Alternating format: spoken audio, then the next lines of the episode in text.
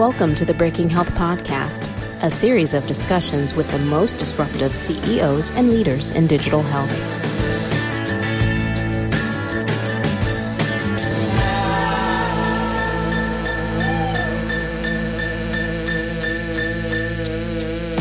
Hey, everybody, welcome back to the Breaking Health Podcast.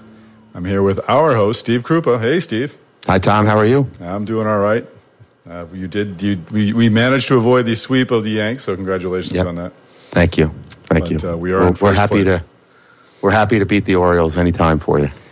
We could use the help with them. Yes, they're they're they're pretty sticky, but we've got a, a middle reliever turned third starter from uh, San Diego, so there's no stopping us now. Exactly. Yeah. Exactly. So let's get into this this interview. It's a great interview with uh, with Zoe Barry from ZapRx, and Yeah. uh, it's two areas we haven't really touched on before: orphan diseases and specialty pharma. But before we get into the company itself, she tells a, a really compelling story about sort of how she found her way to healthcare, and, and, and you asked a great question to, to get us there. Do you have a, a, an experience? What was there something in your personal life that led you to get involved in healthcare, or was it just serendipitous?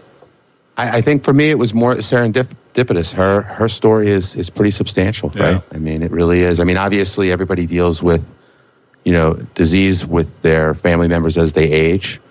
Um, but but uh, but I, and I don't want to steal the story from the listeners. no, no, we'll let the- but we'll it's it's them a very very interesting thing that that sort of created a, a passion for her to do this, and it was a specialty drug related um, experience.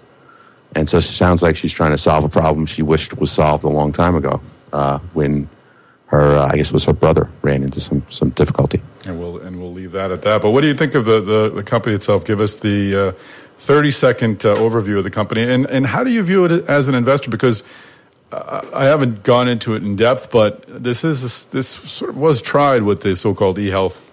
Uh, uh, era of, of over a decade ago, at least the, the concept of having Yeah. The online platform for, for buying these sort of things. But clearly, we're far advanced in technology and, and in business practice. So, so I'm guessing there's a lot more meat to this than there was back in the day. Well, listen, I, I think she does a good job of solving the problem. I mean, uh, describing the problem, a- and and she's proposing to to use technology to solve it, and and all of those t- things, you know, line up nicely. I mean, the problem is all about uh, getting access to these drugs, and in order to get access to the drugs, you have to demonstrate a need for them because they're extremely expensive and they're difficult to they're difficult to administer.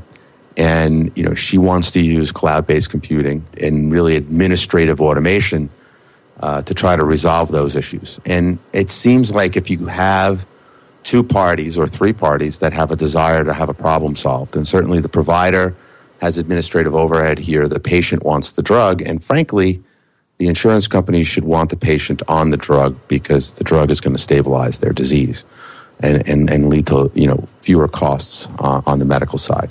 So I think all that adds up to a problem worth solving. And if you probably sketched out uh, any solution to it, it's going to be technology that's going to step in and, and resolve that. So from just those aspects, I think it's an interesting idea. And I, I think she describes it in a way that where people will be like, yeah, this is something I hadn't thought of, uh, and probably a unique opportunity, and, and, and you know really worth worth learning more about. Excellent. Well, it is a it is a great story, and, and it's a, a great interview by you. So let's not stand in the way of it. Let's Yeah. uh, get into this interview with Zoe Barry, founder and CEO of ZapRx.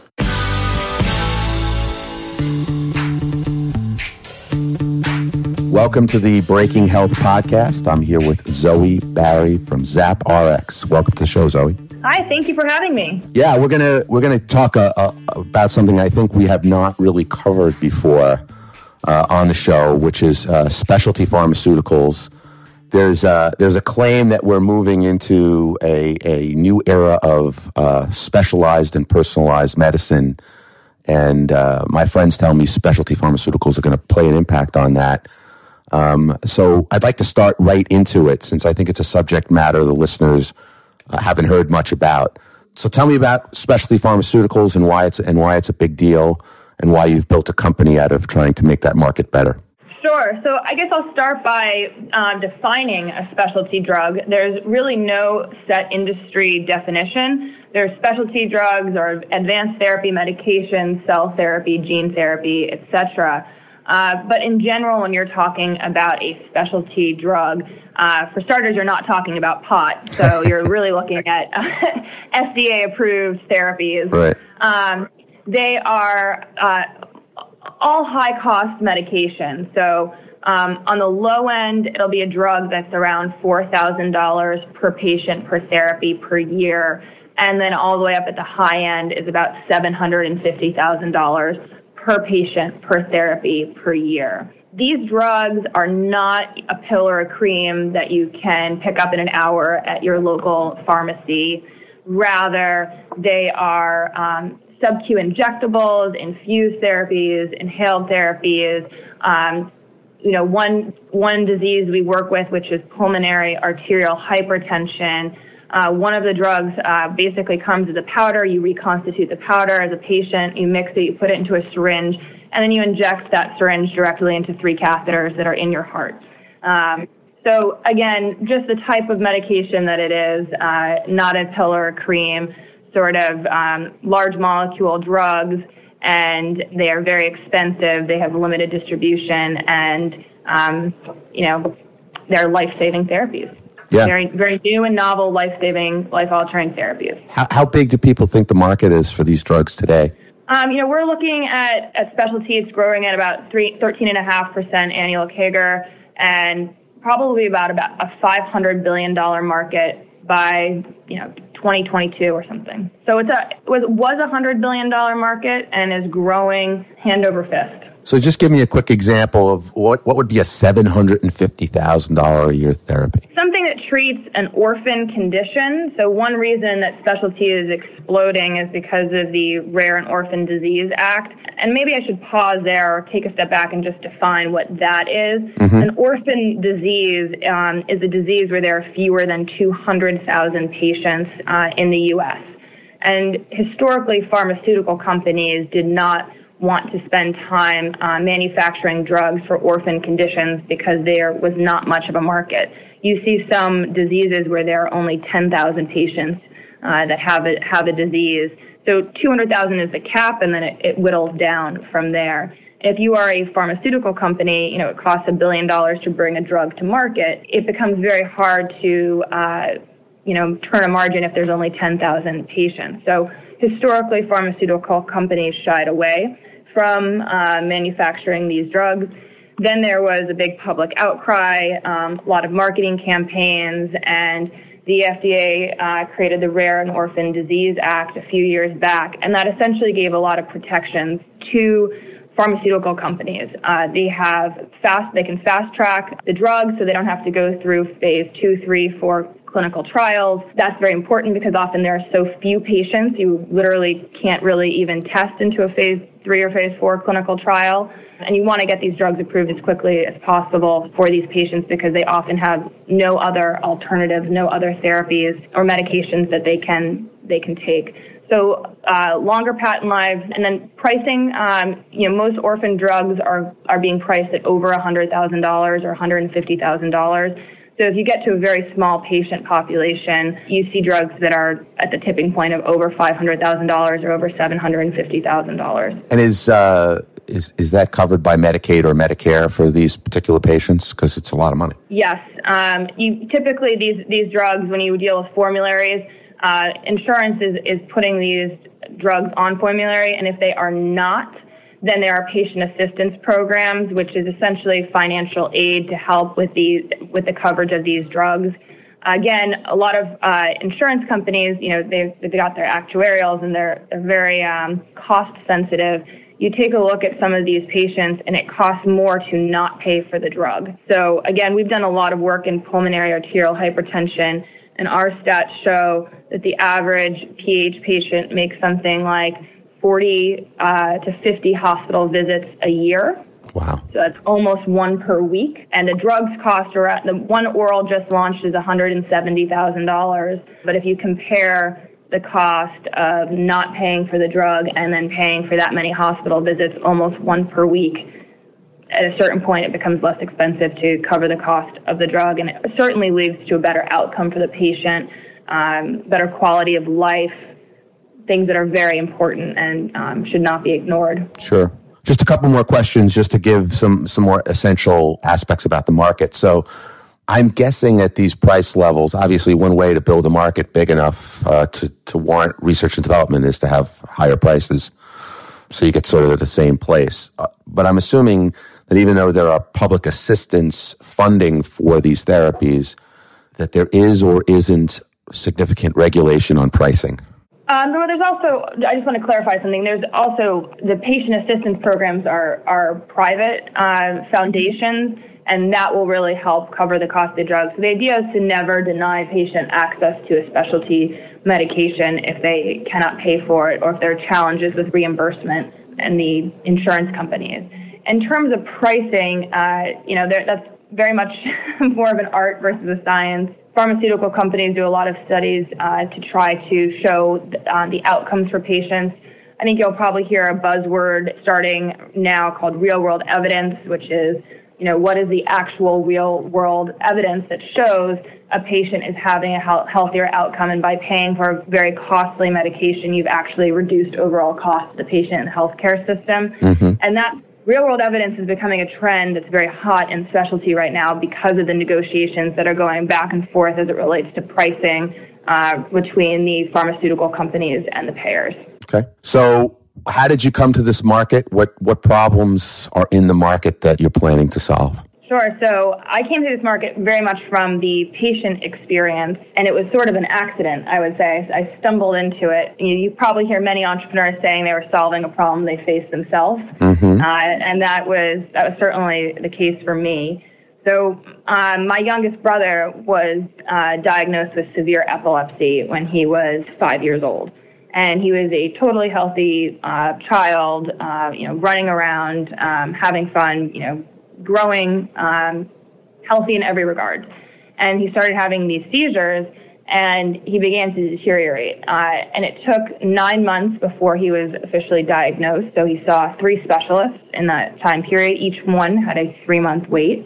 So, you know, first a pediatrician, a neurologist, a pediatric neurologist. And then it took another six months to actually get him on therapy from that point. So if you recall in the beginning of our conversation, I said specialty drugs are not drugs that are pills or creams that you can just pick up at any pharmacy an hour later. There's very much a, a reimbursement gauntlet that one must go through and then an onboarding process, uh, patient education on how to take these therapies and, and how to administer them. And that all feeds into delays in access for patients. So you know, essentially almost a year and a half later, my brother uh, was on successfully on therapy and the seizures stopped and he was able to make a full recovery. But in that time period uh, of waiting to get on drug, he began to develop a stutter. He had short-term memory loss. Uh, he couldn't learn how to read. He didn't remember what happened the day before, which was devastating. And in that entire time period, he was at risk for a seizure so severe he would have um, permanent, irreversible brain damage. So we literally waited every day, hoping and praying that that would not happen to him. And we were very, very lucky. So I founded ZapRx uh, coming at the perspective of why is it that when a patient is very sick and needs a medication that you read about it, um, you know, is, is life altering or potentially life saving and why is it so hard to get access to that, that drug? And that was the, the premise for starting ZapRx to make it easier, faster, and more transparent for patients to get on these medications. Yeah, so so let's start there. Um, first of all, wow, what a story! And it's it's not unusual, frankly, for entrepreneurs in healthcare to have a personal story that sort of led them to wonder how they can can solve the, the problem. So I think it's amazing that you're applying yourself to this to this problem after what you experienced. But why is it why is it so hard? What are the difficulties around getting getting to these uh, therapies, and and how how do you think you're going to be able to solve that? Sure. So there are lots of challenges. Um, and I'll try not to get too technical here, um, but as you may know, there's lots that, that is not automated in healthcare, and healthcare software and technology is woefully behind the times compare it to what what we've seen in travel or even finally banking and payments. I mean, look at Venmo, you know, tr- trouncing PayPal, etc. Um, But essentially, uh, e-prescribing, which is um, a way to electronically generate a prescription, the technology that powers that today is a one-way API, which means it's the equivalent of a doctor emailing a pharmacist and a pharmacist not being able to reply to that email. It's not really a big deal if you're prescribing a medication that's a traditional retail drug like birth control or Lipitor or a Z-Pak, but it is a big deal if you're trying to prescribe a $100,000 medication. Insurance companies require lots of additional information in order to cover the cost of these drugs. That was some of the real world evidence um, that you and I were talking about earlier. So if you've ever dealt with a car claim or a home claim for $10,000, $20,000 that was one off, imagine dealing with something that's going to be annual recurring at $100,000 and you may need combination therapy on top of that. So overall, the patient, you're probably taking, you know, $300,000 plus worth of drugs. So insurance requires a lot of information. So they require lab tests, diagnostics, proof of failed therapy, prior authorization, I mentioned that some of these drugs get approved and are fast tracked so they don't go through the full gamut of clinical trials. The FDA has created a REMS program. REMS stands for Risk Evaluation Mitigation Strategy. It's essentially a fancy way of saying patient consent. And patients will consent to taking a therapy that has not been quote, fully tested or gone through the same clinical, rigorous clinical trial process as, you know, uh, Lipitor has, for example, because there's no other therapy in the market. There aren't enough patients to test and uh, there's no other therapy. So you want to get them on a, on a drug as quickly as possible. Mm-hmm. So you compile all this information and add on top of it the complexity of distribution and payer networks which means I mentioned not all these drugs are, you know, readily available. They're not going to be dispensed at your traditional retail pharmacy on the street corner. So they're going to be limited distribution drugs. Which pharmacy has them? Uh, how do you get the order to that pharmacy? Uh, is that pharmacy in network with that payer, your insurance? Do they approve that pharmacy or not? Uh, you go through all of those challenges, and what we've uh, uncovered is that you just really can't uh, e-prescribe these medications. And so it forces the doctors and nurses outside of their EMR, and they start manually filling out paperwork. And that's where you really begin to see the, the problems start that ZapRx um, is striving to solve. So if I can, if I think about this, and, and by the way, I, I listened to that that uh, that list of issues. what really happens is right th- these these patients that are going to get prescribed these therapies, they will become case management patients at a, if if they're uh, you know getting reimbursement from a, from an insurance company just by virtue of the cost of the drug.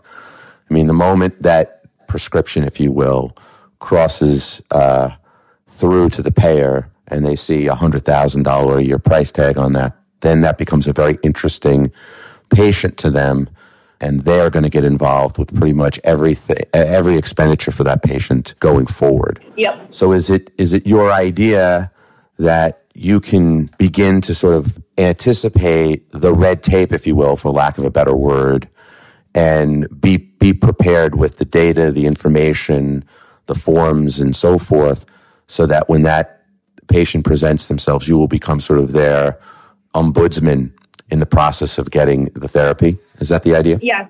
So that's exactly accurate. So what we looked at today, um, and we went and visited many clinics and spent many a lot of time researching and, and sort of as an anthropology project, understanding the the life journey of a prescription and um, all the stakeholders that touch that prescription. And we do call it the fulfillment gauntlet. Mm-hmm. But you start with compiling all that information. What we found was that it's an average of three and a half minutes per page. Uh, 19.2 minutes on average to compile a specialty prescription order. That 19.2 minutes is not done in one sitting. Rather, it's done over the course of 10 days. So for a, a nurse or doctor to even complete an order and fax it to a pharmacy, on average, our surveys show that it was taking about 10 days to compile the order and send to the pharmacy, which is astounding. Yeah, it is. It is, and it's more or less just the fact that the very nature of the order is is creating a disruption into somebody's workflow or many people's workflow. Right, they have to stop what they would ordinarily be doing and pay attention to this odd situation that comes that comes across their desk. And, and some people may be listening and thinking, well, that's just crazy. You'd think you'd get better at filling out these orders if you saw a couple of patients and you prescribed the drug beforehand. So I'll just note that every insurance, uh, they don't have all 100% of the same requirements. So it's very much a make your own adventure, you know, pulling together what's going to be required for this drug for this payer. Tom here. I'm going to take a quick break and talk real fast because I don't want to take too much time away from this conversation with Zoe Barry. I hope you'll join us at the Digital Healthcare Innovation Summit. It's happening on November 2nd in Boston at the Mandarin Oriental Hotel. We've got a few, uh, got an email this morning about one really a home run of a, of a keynote speaker. Uh, obviously, I'm not going to say anything more because it's not locked down yet, but I was excited when I read it. And I'm sure you'll be excited at the Digital Healthcare Innovation Summit. We sold out last year and uh, we'll probably sell it again this year. So don't wait too long. And uh, as a thank you for listening, we are offering the Breaking Health podcast code. So when you are registering, type in Breaking Health and you'll save yourself just a little bit of money. Now back to this conversation. So, are you offering the product to the providers? Are you offering the product to patients, payers? Who is the uh, the target audience for this product? Yep. So uh, I'll say this with the caveat that not all, uh, no great company was built in a day. Mm-hmm. Um, so we started with uh, the provider side. And what we do is look at a specialty disease and we put 100% of all specialty drugs on our platform and then have a rules engine that basically says this drug, this insurance, this is the information that's required. And we guide the doctor um, and help reduce the, uh, the actual guesswork. Our, our tool has been able to show that we can generate a prescription in uh, about two minutes, which is down from the 20 minutes that it was taking previously and we are 95% accurate when sending it to the specialty pharmacy, compared with um, about 30% of prescriptions are uh, rejected or sent to the wrong pharmacy uh, today, and 50% require additional information if done manually and sent to the pharmacy today. So we've started with the provider side, and we are continuing to, um, to build the product.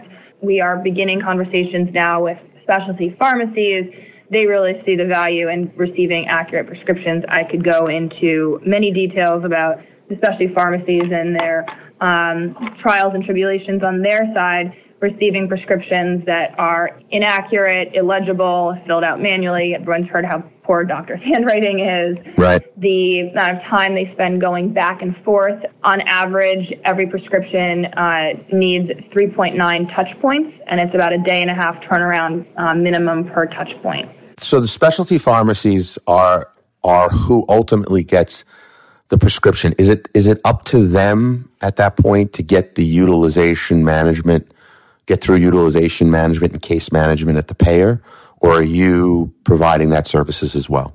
Yep. So that is uh, the specialty pharmacy deals with the insurance company. We have we have not built out a payer strategy yet. Mm-hmm. To be very candid, we initially thought the payers were really going to hate ZapRx because you could look at this and say they're banking on the fact that it takes 30 plus days to get a prescription through the process. Therefore, they don't have to cover. They only have to cover 11 months versus 12 months um, of drug for a patient. So we take care of all the sort of mess that happens between the doctor and the pharmacy. What we've found is that the payers are actually reaching out to us and are eager to work with us because they want to get these patients on these therapies faster because they're, they are looking at it from their side saying it's more expensive to not cover these patients that are very high risk and they need to get on therapy as quickly as possible. I'd say that was something that basically learned uh, or refined our perspective on in the past year, and that's been very exciting. We're just in very some very early conversations with a couple of payers, uh, which is ex- exciting to see that there's uh, utility for our platform and our tool beyond just the the payers, uh, sorry, beyond just the providers and the pharmacies and, and into the payers uh, as well. That's that's very cool. Um, so it seems to me, if I understand what, the service that you're providing, you're actually delivering value to all three of the constituencies, right? On the provider side, you're saving them the time and the effort of preparing the, the prescription. On the specialty pharmacy side, you're delivering a completed prescription, so it's easy f- for them to get reimbursed and, and, and get the drug to the patient. On the payer side, I, I think it's correct. I, th- I think payers have evolved to realizing that large cases are much more about, uh, you know, getting um, the, the, the patients on appropriate therapies because the cost of not being on the therapies, if you are evidenced, I'm trying to remember your acronym. Oh, real world evidence. Real world evidence. if the real world evidence is in fact true, then being on the therapy is cheaper than not being on the therapy. And then, of course, the patient benefits uh, uh, so that the situation that you experienced with your, with your brother doesn't have to take place where they suffer on their way to getting treatment. Exactly. You know, that's sort of the measure from my perspective of a good business idea in healthcare. If you can get deliver value to each one of those parties, um, you've got a very good shot at, at having a good business. When did you get started? When did this all come together? Yep. So uh, I worked. Uh, I did a short stint at Athena Health with Uh-huh. uh, everyone's favorite John Bush Yep. uh, in 2011, and then I left Athena and founded ZapRx in 2012. So been at it for a couple of years now. I am a sole founder, so I spent the first year of ZapRx, um, you know, doing the entrepreneur hustle. Sure. I ate, ate peanut butter and jelly sandwiches uh, at my kitchen table. I took the Fung Wah bus back and forth between Boston and New York, if you can believe that. Uh, it's since been shut down. I was able to raise $160,000 in friends and family um, financing at, at that point in, in uh, 2012, and then was backed by Atlas Ventures in 2013 and so raised some seed money and then we did a series a and we've raised just over $12 million so far All right. so yeah it's been, it's been very exciting Can you Uh, tell us who you raised the money from, or is it still a secret? Oh, sure. I'm sorry. Uh, SR1, which is the venture arm to GlaxoSmithKline. Ah. So uh, the pharmaceutical companies, you know, very much understand these problems of, you know, investing in a drug that's going to be, you know, not not blockbuster by the traditional uh, term blockbuster, but blockbuster by sort of the new age term with these orphan rare diseases and specialty drugs. And they are very frustrated by the process of getting the, the drugs that they've created and gotten approved and get, getting them to patients. And they live and breathe this. Yeah. So I've got got a couple of questions just based on those those points. First of all, the the the I'm I'm assuming that uh, management at Athena Health know what you're up to. Hopefully, they're supporting you. Oh, well, yeah, yeah, most definitely. I mean, we're work, we're working on some some fun stuff with them, and I'm actually going to be heading over to Athena later on today. And I have a, a huge amount of respect for uh, John Bush and what he's built with Athena Health, and um, I'm excited to to have ZapRx be uh, you know potentially part of that soon. So in, in in light of the of the comment that you made, you know, no no company is built in a day.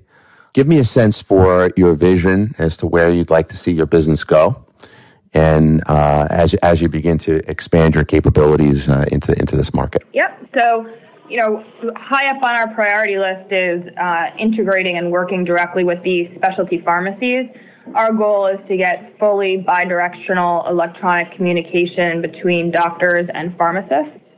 So right now, the, it's the provider side is electronic from what they experience and what they see, but we want to really make that truly electronic as opposed to sort of fake, fake bidirectional, uh, and get those two stakeholders fully connected. So that's um, number one on our priority list. You know, nothing happens quickly in healthcare, so wrangling the big guys on the specialty pharmacy side takes a while. It's very much an enterprise sales cycle, but we've had very positive conversations with uh, the top three largest specialty pharmacy companies, and so that's been very exciting.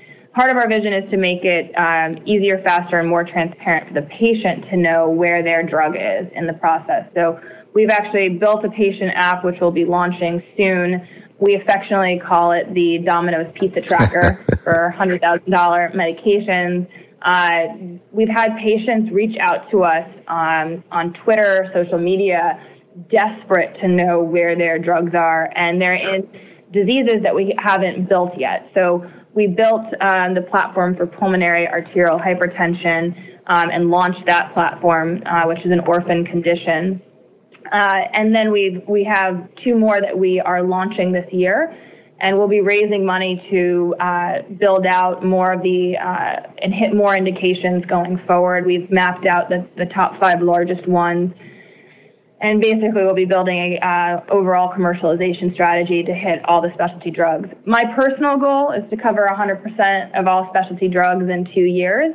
My chief commercial officer you know, sort of uh, pushes back on that and says, you know, let's make sure it's all the relevant ones. Right, right, right. um, and uh, I just so you know, I hired Lori Carr, who was at Walgreens Specialty Pharmacy. She she ran specialty there, um, so managed you know about a nine billion dollar P and L, and has you know really lived firsthand what it's like to be on the specialty pharmacy side. And before that, she was at uh, Millennium, now Takeda which had oncology products. And so she's seen the challenges from multiple stakeholder perspectives and uh, only joined ZapRx a, a couple months ago. So excited to have her on board. Terrific. Uh, how many, how many indications or how many drugs are there that you need to build out to get to 100%?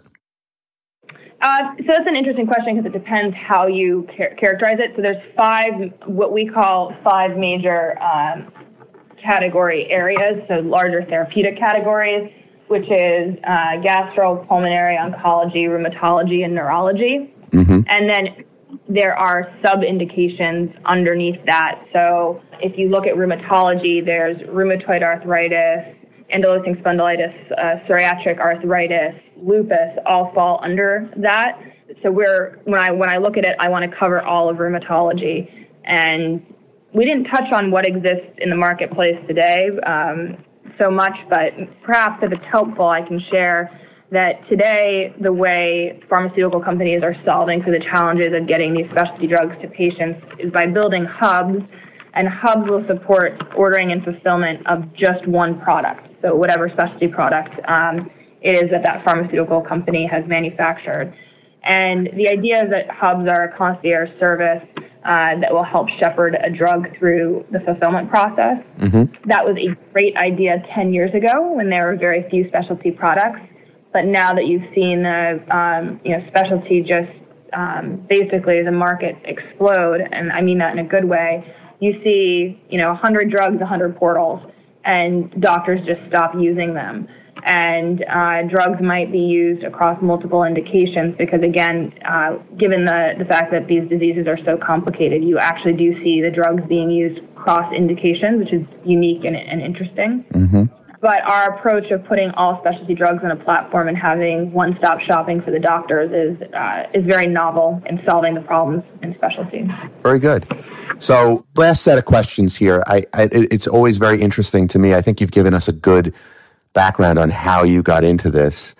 But now that you're in it, um, the first question I would say is In it to win it. In it to win it, exactly. Um, the first thing is is that you know nobody gets to have a market all to themselves. You know, you, you know people are going to enter in, and and competition will ensue uh, across any good idea.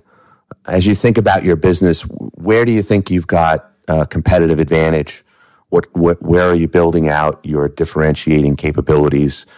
Uh, so when that competition starts coming at you, you will be uh, well positioned. Yep, so that's a great, great question. Uh, thank you for, for asking that. So I often joke that our greatest competition right now is the fax machine, which is uh, rampant in healthcare. And uh, one of our headlines for ZapRx had been uh, "Turn off the fax machine." And so, you know, I don't, I don't assume that the fax is going to continue to be my, uh, my competition going forward. But one thing I wanted to share, you know, I didn't talk too much about my, the team and some of the people that have joined ZapRx, but we know, we talk a lot about healthcare being woefully behind the times and, uh, there's a dearth of technology in healthcare. Um, one thing I've done is hire a really robust tech team. So I hired Scott McKay, who's the chief architect of uh, ITA software, and actually uh, helped uh, bring dot .com number one to uh, to market. Uh, so he's a very seasoned technologist, um, disrupted and innovated a lot of industries, And ITA uh, was actually a, a, software company that helped um, revolutionize the way airplane t- tickets are booked. So if you've ever used Google Flight Tracker, that was the ITA um, technology, and Google had acquired ITA for just under a billion dollars in 2011 one thing that I've done um, to maintain our competitive edge uh, is really our, my focus on bringing true technology, uh, true, true fully uh, bidirectional electronic technology to market, and that's the long-term vision for ZapRx. It, uh, it's actually harder to execute on uh, than most people would, would think, um, given the hurdles and challenges in healthcare. But I did convince a, a large group of Google engineers uh, to leave Google mm-hmm. in 2014 and, and come join ZapRx. And so my first, uh, you know, method of, of starving the competition, so to speak, is to, to hire really great engineers that are behind the mission of ZapRx. And then I have to say, you know, in, full honesty, in healthcare, it is very hard to execute and uh, very challenging because ZapRx has buy-in from so many stakeholders. This is very much a, a company of, of partnerships, deals, uh, and acquisitions. And so our long-term focus on growth and my long-term focus on growth will be executing uh, in those channels. So uh, competition is healthy. Uh, you know, right now I'm enjoying uh, the fax machine as a competition, but I don't expect yeah. that to to stick around going forward. Cool. Last question: When you start your own company, it's a it's a little bit like uh, founding your own country. You know, you get to to, to create create your own sort of uh, constitution and culture and every every CEO and every entrepreneur has a different uh, approach to that. What's what's your culture like there? And obviously, it must be pretty cool if the Google guys came on board. Yeah, we definitely have um, some perks that uh, line up uh, with the Google guys: uh, uh, unlimited vacation days and flexible office hours. Although I find that having those perks has resulted in people being absolute workaholics. Right. and uh, not necessarily unplugging as much as they should. But when I hire people, I really look to see if they meet uh, three core tenets of, of ZapRx, and it's foundational to our culture. So I'm looking at this uh, poster that's in my office right now, and there are three circles, sort of a Venn diagram, if you will, and one says dream big, one says know how to have fun, and the third one says get shit done. Ah. And in the middle is, our logo and a line that says people I most enjoy working with.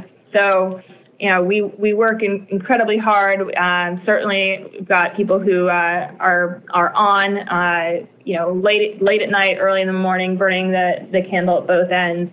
But it's so exciting and exhilarating when we see the results with getting patients on these drugs and the testimonials that we have from the patients and from the doctors. It really takes makes the work really worth it, and I'm so happy with what we've we've been able to accomplish so far, and really looking forward to more growth and more success in the future. Terrific! I like it. Um, congratulations on uh, starting your company thank you for spending time with me. I uh, I really really enjoyed learning what you're up to and uh, and good luck getting shit done. I like it. I'll let John Bush know that tonight. I'm gonna we're gonna get some shit done. thanks for thanks for joining me. I appreciate it. Yeah, thank you, Steve. I appreciate it. Um, have a wonderful rest of the day. You too. All right, fantastic. Great conversation. So much going on in healthcare uh, that's helping people who truly need it. And uh, ZapRx and, and Zoe Barry definitely uh, had a great story to tell. So thank you for joining us. Steve Krupa, thank you for leading another great conversation. And to our listeners, thank you for joining us. So I have a quick favor to ask. If you have an extra three to five seconds in your life, just give a ranking of the podcast on iTunes and let us know uh, how we're doing. If you have an extra 30 seconds, write down a couple of comments about the podcast and how it's serving you. It'll just help us get a better sense of, uh, of how we're doing. You're also free to just shoot me an email in addition to doing those quick, very quick things. If you want to take a little more time, email me. I'm at tom at healthegy.com. It's the word health, followed by the letters EGY.com. Healthegy is the producer of this podcast and the Digital Healthcare Innovation Summit. And uh, just uh, drop me a line. Tell me what issues we should be talking about, what fascinating people we should be uh, approaching and interviewing on the podcast. So, thanks again to everyone for tuning in. And uh, tune in next week for another great tale of innovation on the Breaking Health Podcast.